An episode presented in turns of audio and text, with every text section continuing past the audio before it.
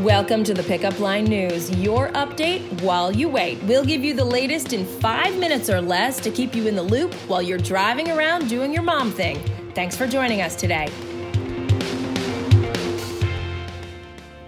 I'm Heather McBride, and here's your update while you wait for Monday, July 22nd, 2019. And now for your rundown totally false. That's what President Trump is calling Iran's claim that it has arrested 17 Iranian citizens who were working for the CIA.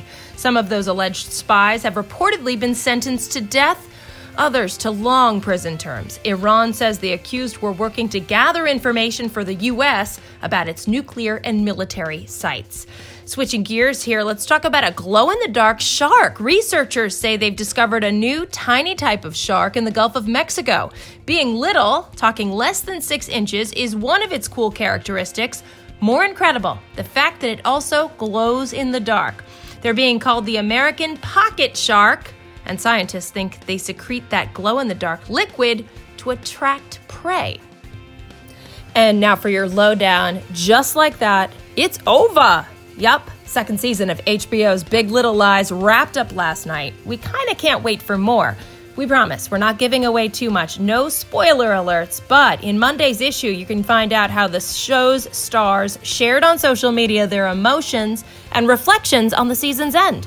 All right, DIY talk here. Could you become your own barista? Well, possibly. Some new Starbucks coffee creamers coming your way. Talking caramel macchiato, white chocolate mocha, cinnamon dolce creamer, all available in grocery stores in August. And the best part, Nobody's misspelling your name on this one.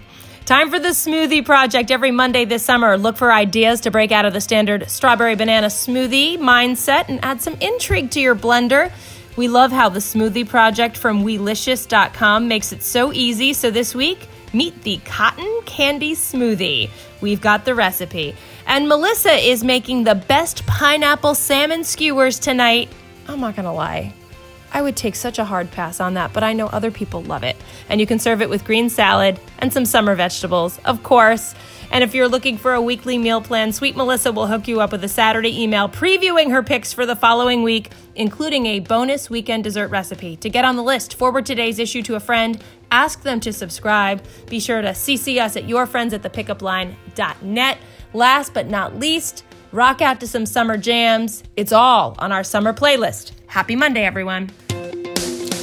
Thanks for joining us today. Subscribe to get your daily news update while you wait, and also sign up for our daily digital newsletter. Just visit www.thepickupline.net to sign up, or you can text the word pickup line, that's one word, P I C K U P L I N E, to the number 22828.